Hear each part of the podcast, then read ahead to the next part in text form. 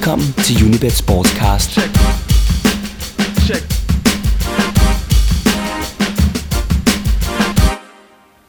Velkommen til anden del af vores serie om fodboldens hovedrige bagmænd. Vi begyndte i Rusland hos oligarkerne, og denne gang skal det så handle om sheikerne. Eller mere præcist, de investeringer i europæisk topfodbold, der har deres udspring på den arabiske halvø. Og hvor det i grunden handler mere om politik end fodboldspil – selvom de to ting er nært forbundne. Velkommen til Unibet Sportscast Special. Mit navn er Per Maxen. Manchester City, Malaga, Paris Saint-Germain, Nottingham Forest og Getafe. Det er alle klubber, der er kontrolleret af oliedollars. Men at tale om en decideret arabisk invasion i den moderne fodbold, det er i grunden en tilsnigelse – for hovedparten af de investeringer, der i de seneste år er sket i europæisk fodbold, det tager sit udgangspunkt i to lande. To meget små lande. De forenede arabiske emirater og Katar. Som vi skal se, så forfølger man fra sheikernes side en strategi med mange facetter, når man investerer i europæisk fodbold. For det handler ikke kun om prestigen ved at eje Manchester City eller Paris Saint-Germain. Det handler også om at forbedre sit eget internationale image, styrke den nationale selvforståelse, promovere turismen og vigtigst af alt, at skabe nye forretningsmuligheder globalt. Det har længe været en kendt sag, at man i den arabiske verden er vild med fodbold. Og selvom resultaterne internationalt ikke har været prangende, så har det ikke afholdt de rige oliestater fra at pumpe millioner ind i deres nationale ligaer, blandt andet for at tiltrække stjernespillere fra Europa og Sydamerika – dog mest dem, der befandt sig i deres karrieres efterår og lige skulle have en enkelt sæson eller to til at sikre alderdommen endegyldigt.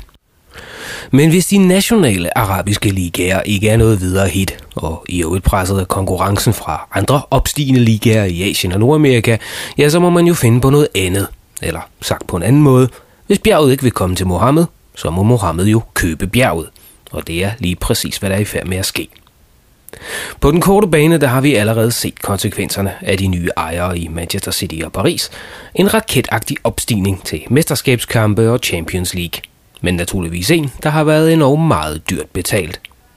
Og det at vinde fodboldmesterskaber kan umuligt være den eneste tanke med at kaste milliarder efter klubber, agenter og spillere. For de veluddannede arabiske ledere har naturligvis en plan med deres investeringer – så hvad er det lige, som sheikerne i Abu Dhabi og Katar ser i de europæiske topklubber? Men selv i en kapitalistisk verden er alt nogle gang ikke til salg. Oprindeligt der ville qatar have haft fat i Manchester United, men budet blev afvist. Det samme skete for Dubai International Capitals forsøg på at overtale Liverpool, ligesom et Qatar-baseret bud på italienske AS Roma også er blevet afslået. Ikke desto mindre, så har de arabiske opkøb været blandt de mest skældsættende i nyere tid. Ikke mindst fordi de transfers, der er fuldt i kølvandet på opkøbene i Manchester, Paris og Malaga, nærmest har sendt chokbølger gennem fodboldverdenen. Skal man tale om en decideret begyndelse på den arabiske ekspansion i fodbold Europa, så starter den i 2004. Det er det år, hvor Arsenal indgår en skældsættende sponsoraftale med Emirates Airlines – Aftalen den havde en værdi i omegnen af 100 millioner pund, men det var ikke kun beløbets størrelse, der var bemærkelsesværdig. Det var i lige så høj grad, at den skulle løbe over 15 år, og at Arsenals nye stadion så i øvrigt ville få navnet Emirates. Aftalen med Arsenal, der var den største sponsoraftale i britisk historie, var imidlertid kun begyndelsen til Emirates' ekspansion på sponsormarkedet – for i de følgende år blev AC Milan, Real Madrid, Paris Saint-Germain og Hamburg Sportsverein fået til listen over klubber, der spillede med Emirates på trøjen. Og de arabiske luftfartsselskaber positionerer sig målrettet via sporten. Etihad Airways fra Abu Dhabi er udover Manchester City også officiel partner for Ferraris Formel 1-hold. Gulf Air fra Bahrain var i en periode sponsor for engelske QPR – og Qatar Airways har siden juli 2013 været trøjesponsor for Barcelona. Flyselskabernes reklamemæssige offensiv er blot endnu en komponent i den mere langsigtede strategi, der skal brande oliestaterne som andet end olie. Turismen betyder eksempelvis mere og mere, ligesom selskaberne har almindelig vokseværk. Men en ting er sponsorater, noget ganske andet er deciderede overtagelser – og det er, hvad der sker i 2008, da den kongelige familie i Abu Dhabi ganske overraskende vælger at købe Manchester City for 100 millioner pund. Et køb, der bliver hilst velkommen af Citizen-fansene med rockgruppen Oasis i spidsen. Og begejstringen var til at forstå, for mens bysbåndene fra United hentede den ene titel efter den anden, så haltede City uhjælpeligt bagefter i slaget om Manchester. Mellem 1989 og 2002, der kunne City ikke slå United en eneste gang, og værst var det i perioden, hvor United gik fra den ene triumf til den anden, mens City måtte spille lokalopgør i de lavere ligaer mod ydmyge navne som Stockport, Bury og Macclesfield. Så nærmest for at vise, at det var alvor, så overbød City mindre end 24 timer efter overtagelsen, Chelsea i kapløbet om den brasilianske angriber Rubinho. For en rekordsum af 32,5 millioner pund snuppede de nye ejere Rubinho for næsen af Roman Abramovich. Symbolikken i den manøvre viste hele England, at de blå fra Manchester ville være en sværvægter fra første dag. Og det, eller rettere de slag, som Manchester City efterfølgende satte ind, når det galt om at hente nye spillere til klubben, rystede samtlige modstandere i Premier League. Også selvom det ikke blev til et mesterskab i første forsøg, var det på alle måder tydeligt, at Manchester City, som ved et trylleslag, var blevet den, i hvert fald fra et finansielt synspunkt, stærkeste klub i England. De øvrige mandskaber kunne enten trække opgivende på skuldrene eller prøve at følge med. Men bivirkningen ved at have en finansiel koloss som City agerende på transfermarkedet, det viste sig øjeblikkeligt. For man skulle nærmest bare nævne Citys navn i forbindelse med en mulig transfer, og prisen på den pågældende spiller steg med det samme. Greed is good, især når man har en attraktiv vare, som flere købere slås om. Med Jacques Mansour i spidsen vandt Manchester City i 2011 den engelske FA Cup for første gang i 42 år, og kvalificerede sig desuden til Champions League. Og året efter vandt holdet i en afslutning, der var en Hollywood thriller værdig, så omsider det engelske mesterskab. På den korte bane, der havde Abu Dhabis strategi både frugt. Og fra at have været en liga med The Big Four, Manchester United, Chelsea, Arsenal og Liverpool, ja, så blev Premier League til The Big Three, hvor det pt. kun er de to Manchester-klubber og Chelsea, der er bookmakerne handles som realistiske navne, når det gælder det engelske mesterskab. Den radikale strategi og de ublu summer, der blev kastet efter lønninger og transfers, havde båret frugt. Men Abu Dhabi var ikke den eneste golfstat med ambitioner ud i fodbolden. I nabolandet Katar var strategien måske ikke så radikal, men til gengæld uhyre målrettet. Navnet Qatar Investment Authority, eller KIA, bør være enhver fodboldnot bekendt, for det er det selskab, der siden 2012 har ejet Paris Saint-Germain. Prisen anslås at være 130 millioner dollars, hvilket ikke afskrækkede Kia fra at investere yderligere 340 millioner dollar i nye spillere. Af Kias øvrige investeringer kan blandt andet nævnes de 12,7 procent af Barclays Bank, 3 procent af olieselskabet Shell, og så var det et datterselskab i gruppen, der i 2010 købte stormagasinet Harrods. Men faktisk så var navnet Qatar i færd med at blive kendt i fodboldverdenen, inden den spektakulære overtagelse af PSG i Frankrig. For allerede i 2010 lykkedes det for Qatar Foundation at gøre noget, som ingen andre organisationer havde præsteret, nemlig at komme på trøjerne i FC Barcelona. I mange år der var trøjen helt fri for logoer, men i 2003 der stemte 90% af medlemmerne, for det er stadig medlemmerne, der ejer FC Barcelona, at det var i orden at lade kommersielle organisationer få den eftertragtede plads på trøjen. Siden 2006 var det så UNICEF, dog i form af et omvendt sponsorat, hvor FC Barcelona bidrog med rundt regnet 1,5 millioner euro om året til UNICEF. Og naturligvis gav organisationen den opmærksomhed, der følger med at være på brystkassen hos den på det tidspunkt bedste fodboldklub i verden. Men i 2010 der blev traditionen, om ikke brudt, så i hvert fald blødt op, da Qatar Foundation lagde i nærheden af 225 millioner dollars for at komme på Blaugranas trøjer. Naturligvis, fristes man til at sige, var dette det dyreste trøjesponsorat nogensinde. Et bemærkelsesværdigt sponsorat, som alligevel blev accepteret af Barcelonas tilhængere, fordi Qatar Foundation er en non-profit organisation, der, som der står i det charter, har til formål at styrke Qatar på dets vej fra olieøkonomi til en vidensbaseret økonomi ved at åbne op for det menneskelige potentiale. Men at det skulle være et skridt på vejen til et egentligt corporate sponsorship, var nok kun kyniske finanseksperter, der havde regnet med. I hvert fald, at det ville ske så hurtigt. For efter 113 år uden corporate sponsors, der kunne FC Barcelona i marts i år afsløre, at det fra juli og frem til 2016 ville være Qatar Airways, der skulle være klubbens trøjesponsor. mod en betaling på 46 millioner dollars om året. Og at det lige præcis er Qatar, der har haft held til at sikre sig et af de mest attraktive sportssponsorater i verden, er bestemt ikke nogen tilfældighed. For Katar er på alle måder et land, hvor sport er i fokus, og en vigtig komponent i den måde, som landet vil positionere sig selv globalt på. Og hvis man tror, at det er et tilfælde, at Qatar Airways er meget forskellige fra Qatar Foundation, der igen er meget forskellige fra Qatar Investment Authority, ja, så hører man sikkert til de mennesker, der også tror, at det er et tilfælde, at julemanden har samme røde farve som Coca-Cola.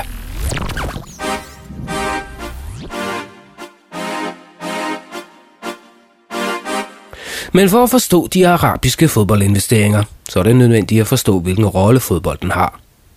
Islam og fodbold er de to ting, der betyder mest i den arabiske verden. Sådan siger James Dorsey, der er fellow ved Nanyang Universitetet i Singapore, i et interview med den tyske avis Die Zeit. Diktatorer som Ben Ali i Tunesien, Mubarak i Ægypten og Ahmadinejad i Iran har alle gjort det. Brugt den lokale fodboldinteresse til at sole sig i massernes begejstring – det i sig selv er der ikke noget nyt i, for lige så længe spillet har eksisteret, så har diktatorer og despoter udnyttet populariteten til egen fordel. I disse autoritære stater er islam og fodbolden det vigtigste i tilværelsen for rigtig mange mennesker. Og der er kun to steder, hvor man kan få afløb for sine frustrationer. I moskeen og på stadion. I øvrigt også de to eneste steder, som ingen diktator vil slippe godt fra at lukke ned, for så ville resultatet blive en øjeblikkelig revolution – da Jemens præsident blev såret ved et attentat og efterfølgende tilbragte tre måneder i Saudi-Arabien. Men det første, han gjorde, da han kom tilbage til sit land, det var at møde ungdomslandsholdet i fodbold for at polere sit eget image. Hezbollah-lederen Hassan Nasrallah er kendt som stor fodboldfan, og det samme var Osama Bin Laden i øvrigt også. Han arrangerede under krigen mod Sovjetunionen i Afghanistan faktisk et mini-VM for sine mujahidiner, der kom fra alle verdens lande. Det er derfor lidt bizart, at Taliban vil forbyde fodboldspillet, ligesom en radikal saudisk imam i 2005 udstedte en fatwa, hvor han fordømte fodboldspillet som noget, de kun de vantro vil gå op i. Men for de europæiske klubber, så er der altid en risiko ved at basere sin eksistens på autokratier i udlandet. For uden på nogen måde at ville slå for eksempel Libyen og Katar i hardcore, så er det påfaldende, hvor meget de autoritære stater investerer i fodbolden. Nogle de gør det i udlandet, mens de forsøger at opretholde et nogenlunde fungerende system derhjemme. Og mens despoterne er faldet rundt omkring i Mellemøsten, ja, så er det interessant at se, hvor meget stater som for eksempel Emiraterne og Katar gør for at blive en del af fodboldens elite. Sådan lidt på udebane. En analyse det kunne være, at jo mere integreret Abu Dhabi, Qatar og Kuwait bliver i de europæiske topklubber, desto mere legitimitet vil deres eget, stadig autoritære, styre her på hjemmefronten. Og jo mere påpasselig bliver befolkningen ved at gøre noget ved det. Med befolkninger, der ikke længere vil finde sig i at blive holdt i et jerngreb, er mange regenter i den, Amerik- i den arabiske verden begyndt at se sig om efter måder, hvorpå de kan legitimere deres egen styreform og hvis de fejler, så straffes det øjeblikkeligt. Algeriet, Tunesien, Ægypten, Syrien. Overalt i den arabiske verden enten falder despoterne eller kommer under et voldsomt pres. Det er også en af de ting, som man vil forbigå, når man sidder ved magten i Doha, Dubai og Kuwait City. Og i de små lande, der kan det måske lade sig gøre, fordi befolkningen, i hvert fald den indfødte af dem, stadig er rige og kan tillade sig at investere i fremtiden. Et land som Saudi-Arabien står her i et frygteligt dilemma, fordi man på den ene side stadig vil være et land, der er styret af Wahhabi-fløjen inden for islam, det er den ultrakonservative variant af sunni-islam, og på den anden side gerne vil være gode venner med Vesten. En gang er frygt for Irak. I dag i frygt for Iran.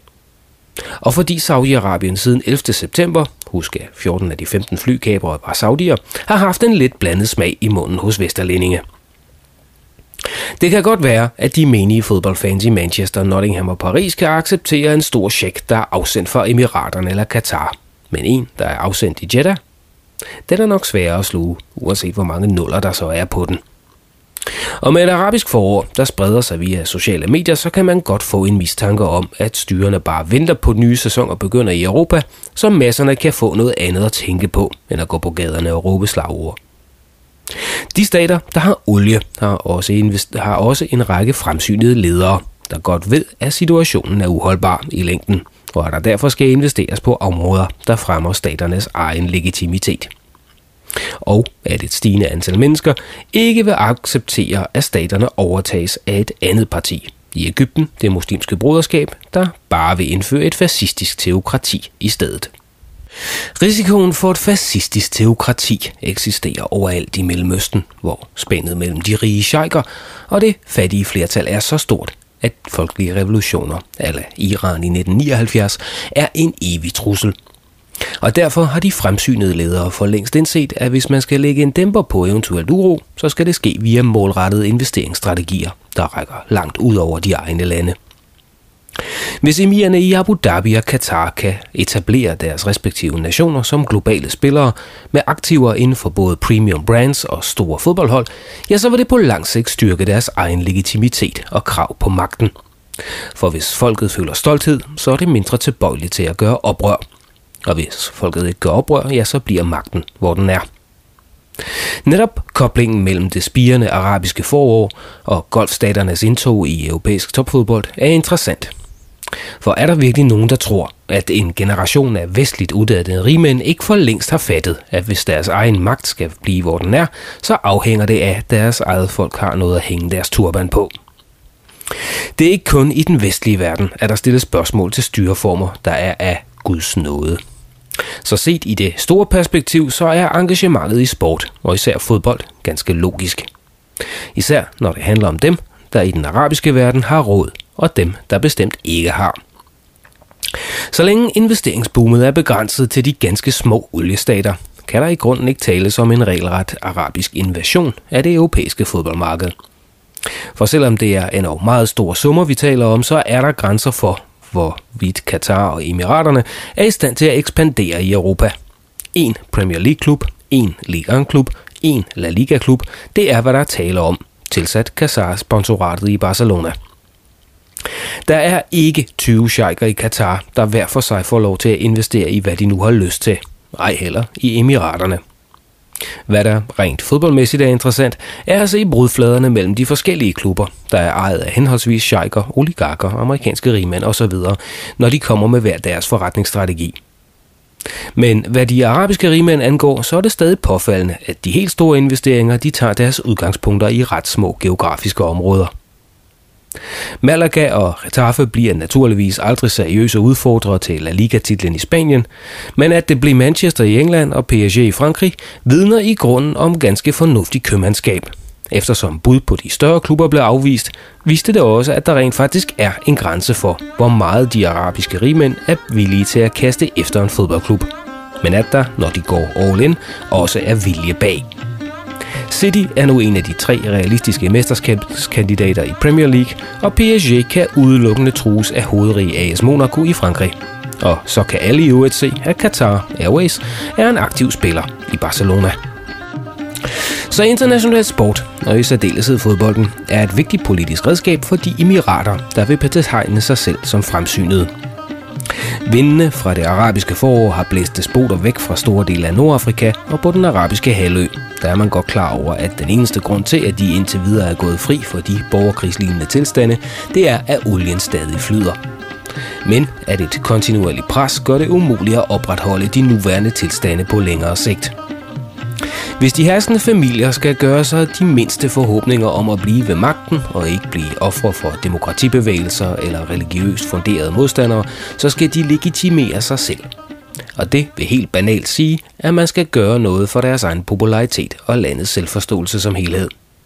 Og manøvren, den kan måske lykkes i de små emirater.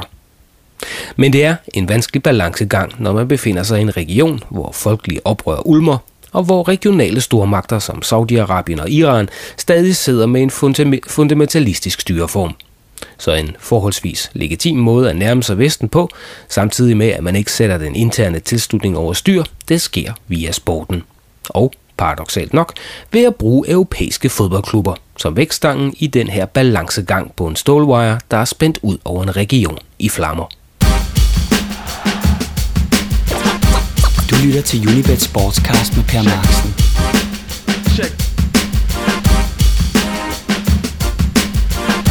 Det er et helt andet spil. En helt anden liga. Investeringerne fra Katar kan ikke længere sammenlignes med dem, som amerikanerne foretager. For Katarerne, de har meget dybere lommer. For dem er fodbold et af flere strategiske værktøjer, der skal bruges til at omdefinere et helt land og give det en moderne identitet. Sådan sagde Philip Grote, der er chef for sportsrettighedsfirmaet Kentaro, til det tyske magasin Wirtschaftswoche i februar i år. For umiddelbart er det ikke særlig logisk, at en lille ørkenstat er blevet en vigtig spiller i den globale sportsverden. Men ikke desto mindre er det lige præcis, hvad Katar gennem de seneste 10 år har udviklet sig til. Træder man et skridt tilbage og kigger objektivt på det, så skulle man nærmest tro, at det var løgn. At et land med blot 250.000 indbyggere har været i stand til at revolutionere sportsverdenen, herunder især topfodbolden. Men når man så lige ser, at landet har den højeste indkomst per indbygger i verden, så får man allerede her en idé om, hvor i magien ligger. Og hvorfor det lykkedes for Katar at blive et rent sportsmekka. Af internationale sportsbegivenheder, der nævner vi i flæng Asian Games i 2006, VM i atletik i 2010, håndbold-VM i 2015, og så naturligvis, at landet skal afvikle VM i 2022. Hertil kommer så de mange golf- og tennisturneringer, der hvert år afholdes i Emiratet, ligesom motorcyklernes Grand Prix også vender fast tilbage til racerbanerne i Katar. Men det er naturligvis ejerskaberne af Paris Saint-Germain og Malaga, der har tiltrukket sig mest opmærksomhed, efter at Qatar Sports Investments kastede en formue efter den franske hovedstadsklub og fik megastjerner som Zlatan Ibrahimovic og David Beckham til at kaste glans over klubben. Penge det er naturligvis den drivende kraft, men bestemt ikke hele hemmeligheden bag Katars opstigen til sportsnation. Som Asienkenderen James Dorsey pointerer, er der nemlig en målrettet strategi bag, der i høj grad er drevet af politik. Her adskiller Katar sig nemlig fra sine nabolande ved at være langt den mest determinerede. En væsentlig komponent i hele den her strategi, det er tv-stationen Al Jazeera, der har hjemme i Katar. Gennem de seneste år, der har Al Jazeera udfordret for eksempel B B og Kanal Plus ved at byde på rettighederne til de store europæiske ligaer. Stationen har allerede rettighederne til at sende for eksempel Champions League i Mellemøsten og dele af Afrika, men man stræber åbenlyst efter at blive en af de helt store spillere på markedet for globale tv-rettigheder. Især de mest attraktive ligaer, hvilket i sagens natur vil sige de vesteuropæiske. Læg hertil, at Qatar Airways har sponsoraftaler med Barcelona og Tour de France, og man aner allerede, hvor koordineret indsatsen er, når det handler om at gøre Qatar til et decideret brand i topsportens verden. Så derfor skal det lille lands massive investeringer ses i en helhed, der har nået sit forløbige højdepunkt med tildelingen af VM i 2022. En FIFA-beslutning, der blev modtaget med lige dele vantro og overraskelse af især de etablerede fodboldnationer i Europa – og som naturligvis har været udsat for massiv kritik lige siden. For hvordan skal det kunne lade sig gøre at spille VM om sommeren? Midt ude i en ørken, spørger mange. Og tilføjer så, om et muslimsk land med forbud mod alkohol, manglende ligestilling og et autoritært styre nu også er det rigtige sted for verdens største fodboldturnering. Anklagerne om massiv korruption i FIFA er bestemt ikke blevet færre, efter at Qatar 2022 blev en realitet.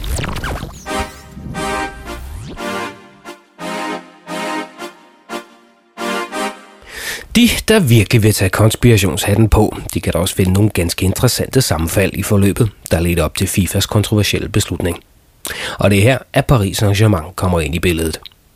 I hvert fald, hvis man skal tro den 15 sider lange artikel, som det velrenommerede franske magasin France Football udkom med i januar 2013. For her i der opremses der en stribe af beskyldninger, hvoraf flere direkte involverer franskmænd og franske interesser – men hvor der naturligvis også er plads til de sædvanlige problemer, når det gælder om at købe stemmer i FIFA. De afrikanske medlemmer Issa Hayato fra Kamerun og Jacques Anuna fra Elfenbenskysten skulle efter sine være blevet købt for 1,5 millioner dollar per styk.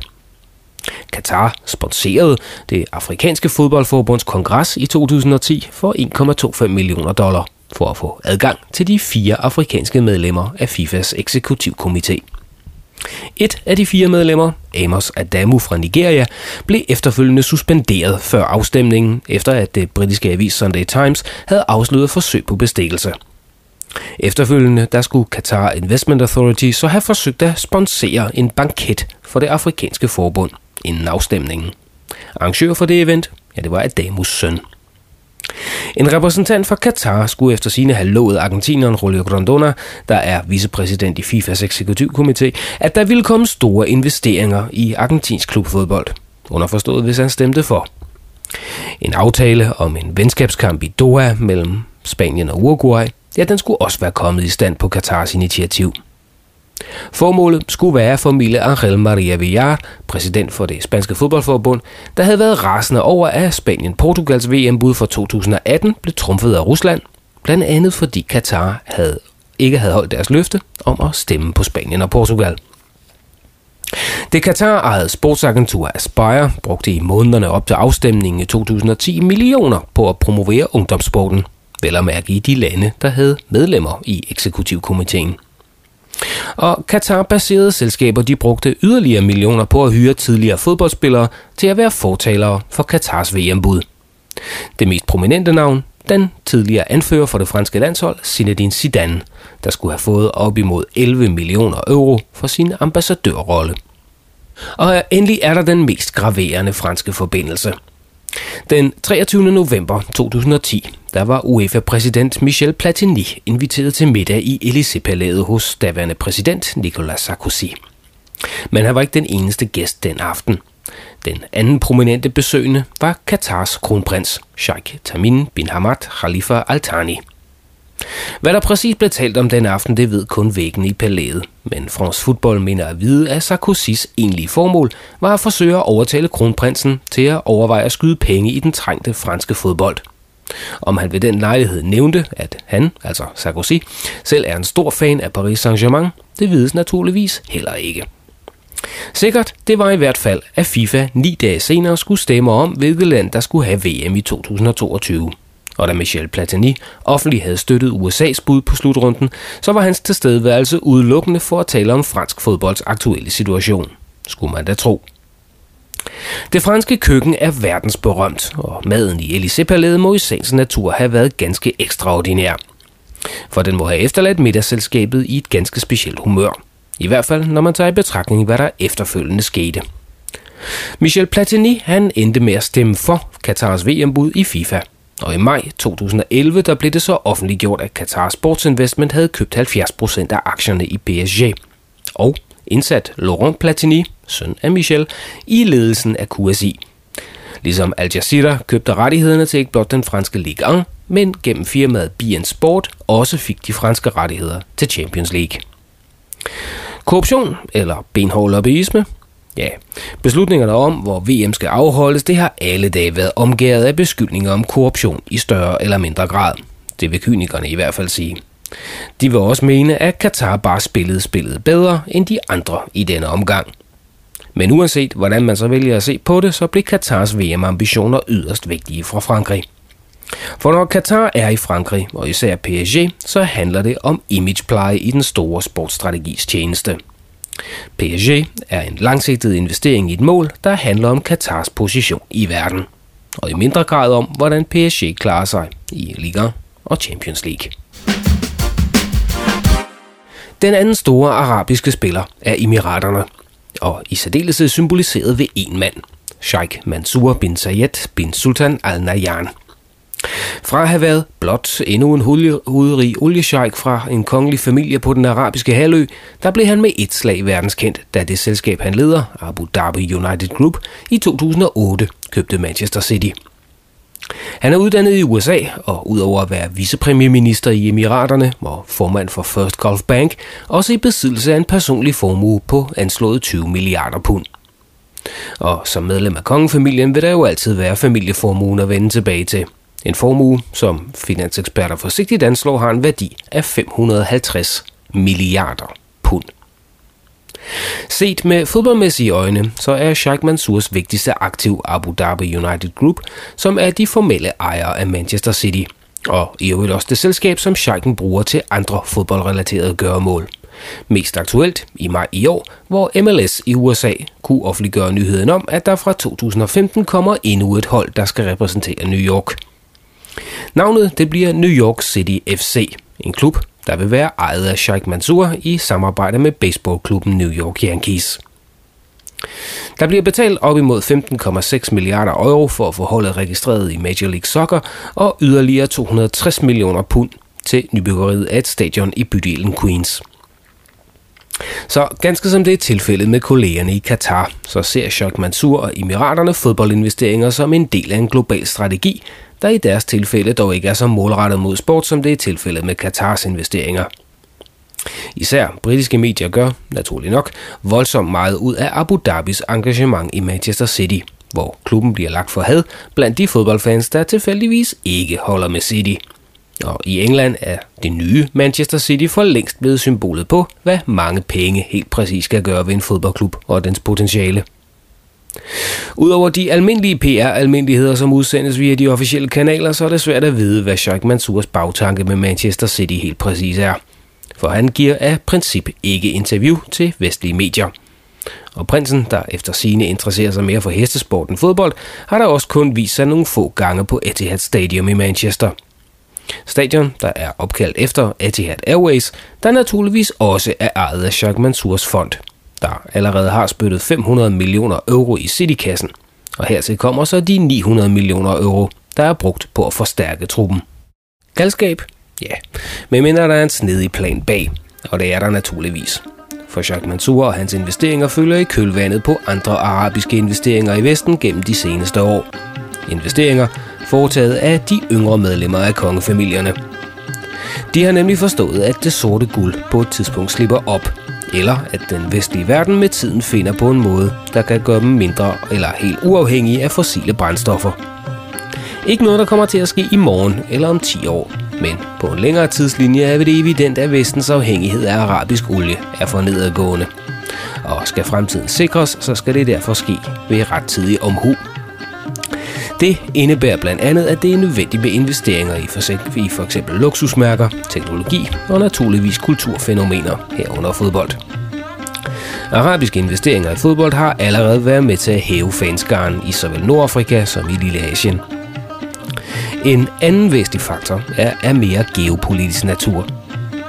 Både med Manchester City i England og den kommende klub i New York ønsker Emiraterne at fremstå som en progressiv kraft i Mellemøsten – og vise sig værd at satse på, så man ikke bliver smidt for pøblen, som det var tilfældet, da det arabiske forår kom til blandt andet Ægypten, og den USA's gamle allierede valgte at droppe støtten til Mubarak. Mansour overlader det for det meste til andre at repræsentere sig ved begivenheder, der involverer fodboldklubberne. For det, som Abu Dhabi-familien bedriver gennem sin fond og de øvrige investeringsselskaber, er et udtryk for en langsigtet strategi, hvor der over tid skal være indtjeningsmuligheder i ja, også fodbolden. Det er naturligvis ikke bare for at skabe goodwill eller købe sig noget dyrt legetøj, som ingen andre har, at Sheikh Mansour har postet 100 af millioner euro i Manchester City og den kommende klub i New York. Et regulært fodboldfranchise under brandnavnet City kan vise sig attraktivt med tiden. Ikke kun kommercielt, men også politisk, fordi man roligt kan regne med, at dette franchise vil få hjemme i byer og lande, som er strategisk vigtige for Abu Dhabi at holde sig på god fod med. Så når Abu Dhabi og Qatar satser på fodbold og sport, er det med en yderst kalkuleret strategi bag. Ø de egne landes prestige på den korte bane og sikre sig økonomisk, den dag olie ikke længere er en eftertragtet vare. Men der er også visse omkostninger ved at handle med sheikerne. Ikke mindst af kulturel og symbolsk art. For når man som Sheikh Abdullah køber fodboldklubben i Malaga og i øvrigt investerer 550 millioner euro i et projekt, der skal modernisere havnen i det nærliggende Marbella, så forventes der med rette en vis lydhørhed over for små detaljer. Som for eksempel at fjerne bookmakeren William Hill som trøjesponsor for holdet, fordi gambling er i strid med islamisk lov. Eller når de nye ejere af Getafe, Royal Emirates Group, gerne vil bygge en pavillon på stadion, der skal vise islamisk kultur til fansene. Men mest opsigt der vagte det i midlertid, da Real Madrid fjernede et lille kors fra klubbens officielle logo. En ting, der bragte højre nationalister og gamle Franco-tilhængere op i det røde felt. Men som klubben selv affærdigede med, at det var prisen for at eksistere og lave forretninger i en globaliseret verden. Ikke at ville støde de mange fans, som Real Madrid har rundt om i den muslimske verden. og så naturligvis fordi klubben har indgået en aftale med de forenede arabiske emirater om at oprette et Real Madrid-brandet sportsresort i Emiraterne, der skal stå færdig i 2015. Pris 1 milliard dollars. Nogle vil, som Real Madrids ledelse, kalde det for fleksibilitet og pragmatisme i en global verden. Andre vil se det som et knæfald for religiøse dogmer. Men ligesom der ikke er noget, der hedder en gratis frokost, er der heller ikke uden omkostninger at tage imod massive kapitalindsprøjtninger, når man er en ambitiøs fodboldklub. Det ved man allerede hos Porsche og VW, hos Ferrari og en lang række andre virksomheder, der har nyt godt af arabiske investeringer. I juni i år, der solgte Katars investeringsfond ganske vist sine aktier i Porsche tilbage til familien Piech – men da fonden stadig ejer 17% af aktierne i moderselskabet VW, så har Katarerne stadig en del at skulle have sagt, når det gælder luksusmærker som Porsche, Bentley osv. Og det kan da heller ikke overraske, at mange af de nye bilmodeller præsenteres for første gang i Doha, ligesom VW har omfattende testfaciliteter i netop Katar. Og dybest set så er logikken den samme, uanset om der er tale om investeringer i VW og Daimler eller i fodboldklubber som Manchester City og PSG. Det handler om at profilere sig og opbygge international prestige, mens man samtidig oparbejder social kapital og økonomiske fordele på hjemmefronten. Et middel til det kan være, at de attraktive vestlige brands vælger netop Emiraterne eller Katar til deres testfaciliteter, racerbaner, fabrikker eller træningslejre, test- og venskabskampe. Det siger derfor sig selv, at det vil være et begrænset antal lande og sheiker, der er i stand til at gennemføre denne manøvre, fordi det fundamentalt kræver, at der ikke er store sociale uligheder i de befolkningerne, der skal tages hensyn til. Man skal derfor ikke forvente lignende økonomiske offensiver fra andre dele af Mellemøsten, da der er andre ting at bruge opmærksomheden på her. Som da den kuwaitiske Al-Hassawi-families opkøb af Nottingham Forest viser, er der stadig basis for investeringer, men slet ikke nogen, der står mål med det, som Emiraterne og Qatar har kastet efter Manchester City og Paris Saint-Germain. Og hvis man tæller sponsoraterne med, Barcelona, Real Madrid osv. Hvad der vejer tungest, penge eller principper, det finder vi ud af, når UEFA's regler om Financial Fair Play for alvor træder i kraft. Den potentielle sidegevinst, som de her massive sponsorater kan være en måde at omgå UEFA's regler om Financial Fair Play på. Som Borussia Dortmund chef Hans Joachim Watzke konstaterede. Financial Fair Play betyder, at klubber ikke kan bruge mere end de tjener. For i år der tabte Manchester City 195 millioner pund. Men fra 2014-15 sæsonen vil det indebære, at UEFA kan udelukke klubber fra Champions League. Og en sponsoraftale, som den Etihad har med City, skal også undersøges. For UEFA må finde balancen mellem sponsorater og bagdørsfinansiering. Men med et VM i Katar allerede og formuer postet i store klubber, ja, så kan man spørge, om ikke Scheikernes politiske projekt allerede er lykkedes. Og at det bliver så som så med det finansielle fair play, når det først kommer til stykket. Du har lyttet til Unibet Sportscast. Andreas Stefansen sørgede for teknikken, og mit navn er Per Marksen.